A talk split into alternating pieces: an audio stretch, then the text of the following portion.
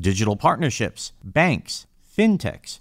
What takes a few seconds at a conference table to connect in one sentence is in reality a narrative of twists and turns, new ways of thinking, and debating ad nauseum. Yet finding sense and strong action is possible in the partnership scenario. So, how do both parties go from tentative steps to a hit the ground running path? To find out, we'll talk with Ben Schack, leader of U.S. Digital Partnership at BMO Financial Group. Welcome to BAI Banking Strategies, where each week we'll focus on the key issues facing financial services leaders. We'll bring you objective opinions and actionable insights that will help you power smart decisions. I'm your host, Lou Carlozo, the managing editor at BAI. Come on in. Thanks for tuning into the podcast. It is a pleasure to have you here with us. And here on the podcast today, we have Ben Schack.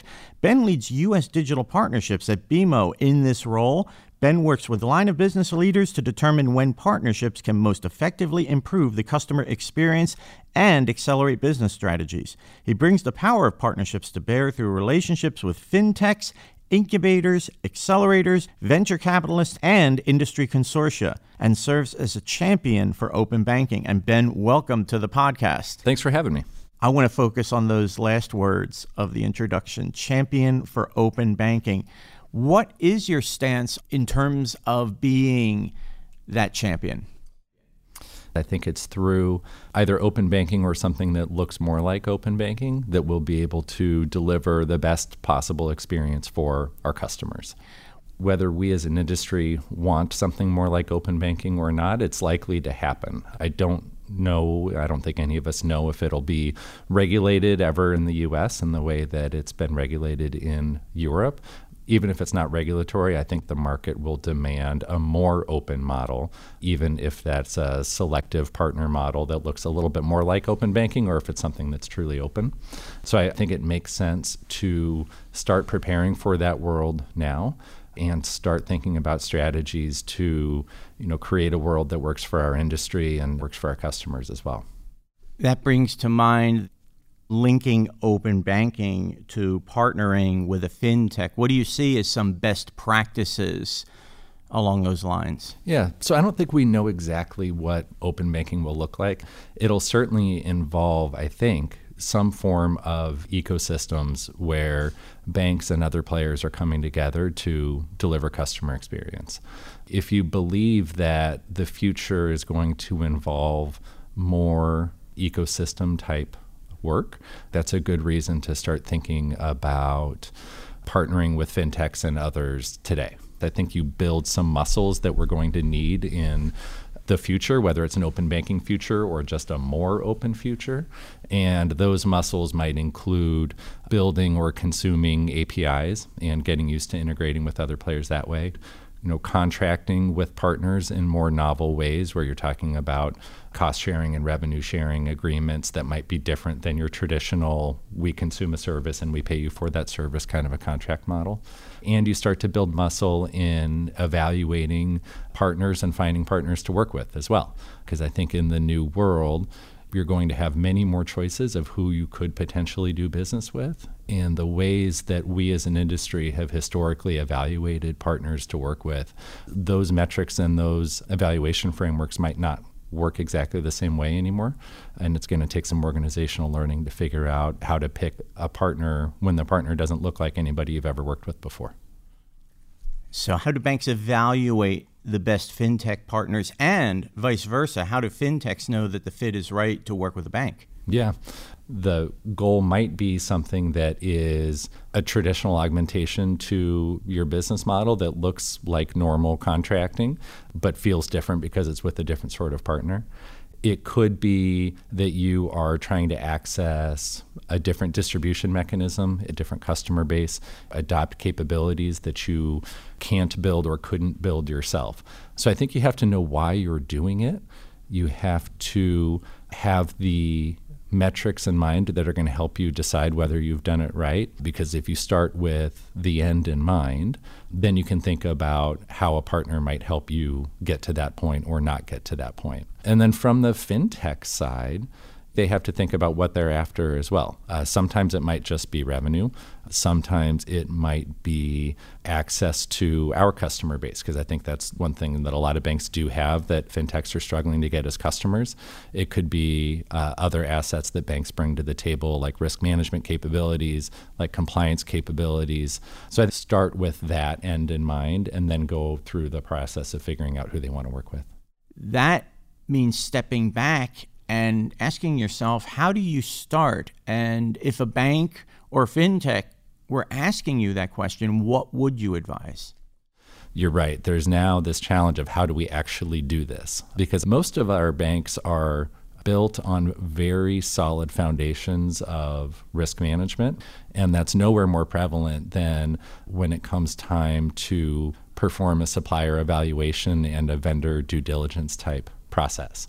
We have risk, we have compliance, we have legal, we have all of the support areas that make sure that we're operating our bank in a safe and sound way. And those support areas, generally speaking, are going to be pretty mature functions with processes and frameworks that have been built up over a long time.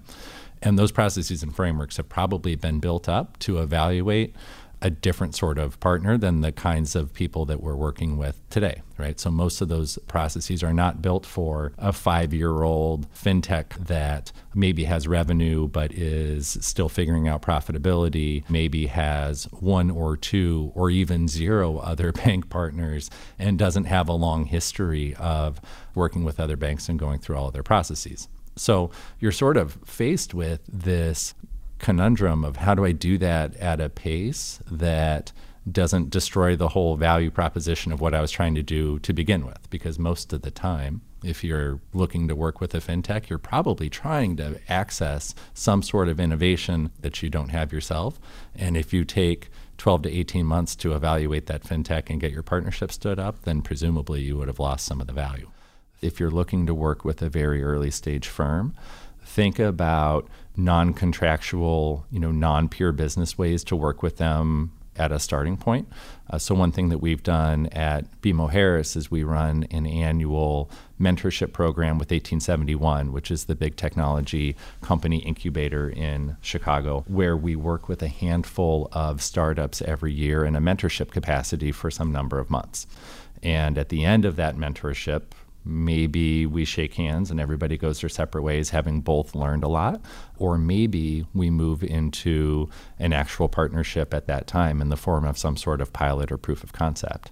The advantage that you get with that is it allows a fintech to understand what it's like to work with a big bank without actually being in a sales cycle or contracting mode which is tremendously valuable for them and it also helps to kind of smooth out some of the future engagement if a fintech has already been introduced to all the evaluators before they actually try to sell anything right and of course proofs of concept and pilots and other ways that you can kind of work together while limiting integration or limiting access to customers or limiting risk is another way to kind of buy time to work through some of the processes of evaluation when you think about what you've done at BMO, what have been some of the challenges and how have you addressed those challenges? This is new turf. You're right on the cutting edge of it.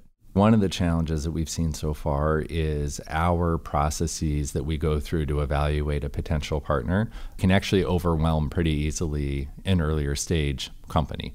Those processes are built for companies that have, you know, maybe 10 employees that are focusing on bank and customer valuation and the companies that we're working with might have 10 employees total or fewer one strategy that we've used to mitigate that is we figure out who can be an internal champion for that potential partner who can help introduce them to the right people around the bank and who can really coach the fintech on what to expect. So it's about finding ways to navigate and helping that startup through the process in a way that's efficient for them and that properly prepares them for what's going to happen. So really kind of that champion and coach model seems to work well. And then, you know, the other things that we've seen is sometimes there may be issues that the fintech needs to address before we can really move into a full deployment, fully integrated type model. So in those cases, you have to figure out maybe how to buy some time while the fintech does what we think that they need to do, whether that is making an improvement to their information security program or you know changing some part of the solutions. In those cases, you know we think about potentially low to no integration type models. And one thing that I coach fintechs on when I talk with them is to think about is there a way to structure your product where you have a very limited sort of integration with your partner so that you have a way to do pilots or proofs of concept with very low risk and you start to learn and you start to establish the partnership while you're addressing anything that might need to get addressed. And that kind of allows you to slow down the process without stopping it completely uh, so that you can start to work together while you work through any issues that might be there. Champion coach and navigator. Feels like you've done that for us today on the podcast. and uh, I really appreciate what you've been able to bring to the conversation.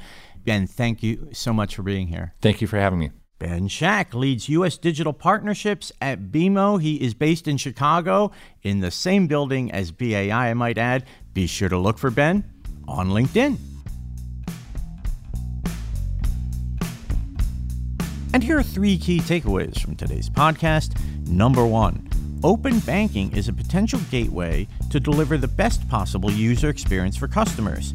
And it's bound to happen as the market will demand an open model. So start preparations now to take advantage of all open banking has to offer, which includes building or leveraging application program interfaces, also known as APIs. Number two, partnership evaluation is changing. New frameworks are needed. It will be crucial on both sides of the equation, banks and fintechs, to know how to make the most of the team to know the why of the partnership is crucial. To begin with the end in mind, ask yourself what do you hope to get out of the relationship? And number three, partnership towards a goal means the challenge of how do you actually do this? Banks are built on a solid foundation of risk management, evaluating a vendor, for example. Being safe and sound bears the advantage of having policies and frameworks that work but it also means evaluating fintechs in a brand new way, especially if the company is in its early stages of development. That means working at a measured pace as both parties create innovation, but not too measured, as 12 to 18 months of ramp up may be too long. Consider partnerships in a mentoring capacity as an effective screening process.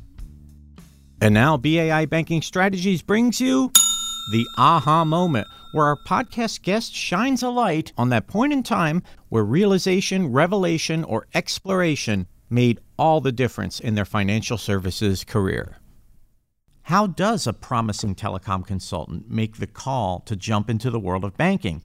Sometimes that comes in the midst of a tough and unwelcome project mitigated by great team members and a discovery of ultimate enjoyment and purpose.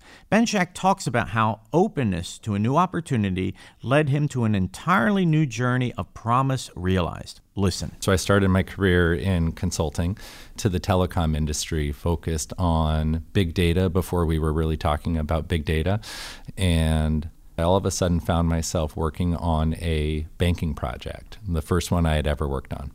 And I spent a good three months or so trying to get out of it. And I thought to myself, why am I trying to leave this project? And I looked around and I realized I really liked the clients that I was working with.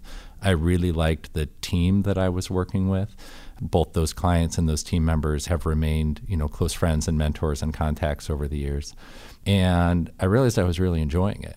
I said, you know what, maybe I'll just keep following this trail and see where it goes. Where it went has been a really exciting and interesting and fulfilling career in the banking industry. And I think the lesson that I took away from it, and I talk about this with people that I mentor now, is you know, you have to manage your career, but you got to be careful to not over manage your career. Every opportunity might lead you to something that you didn't even know that you wanted to do give things a chance, see where it goes. Thanks for tuning into our podcast. And here are a few reminders from yours truly and your friends at BAI. First of all, if you haven't done so, subscribe to our daily newsletter. It's free to sign up. And be sure to check out our ever growing archive of podcasts. Also, be sure to check us out on Facebook, LinkedIn, and Twitter to stay up to date on BAI's latest and greatest. You can catch me on LinkedIn. Be sure to connect. I'm Lou Carlozo, the managing editor at BAI. We'll see you soon. So long.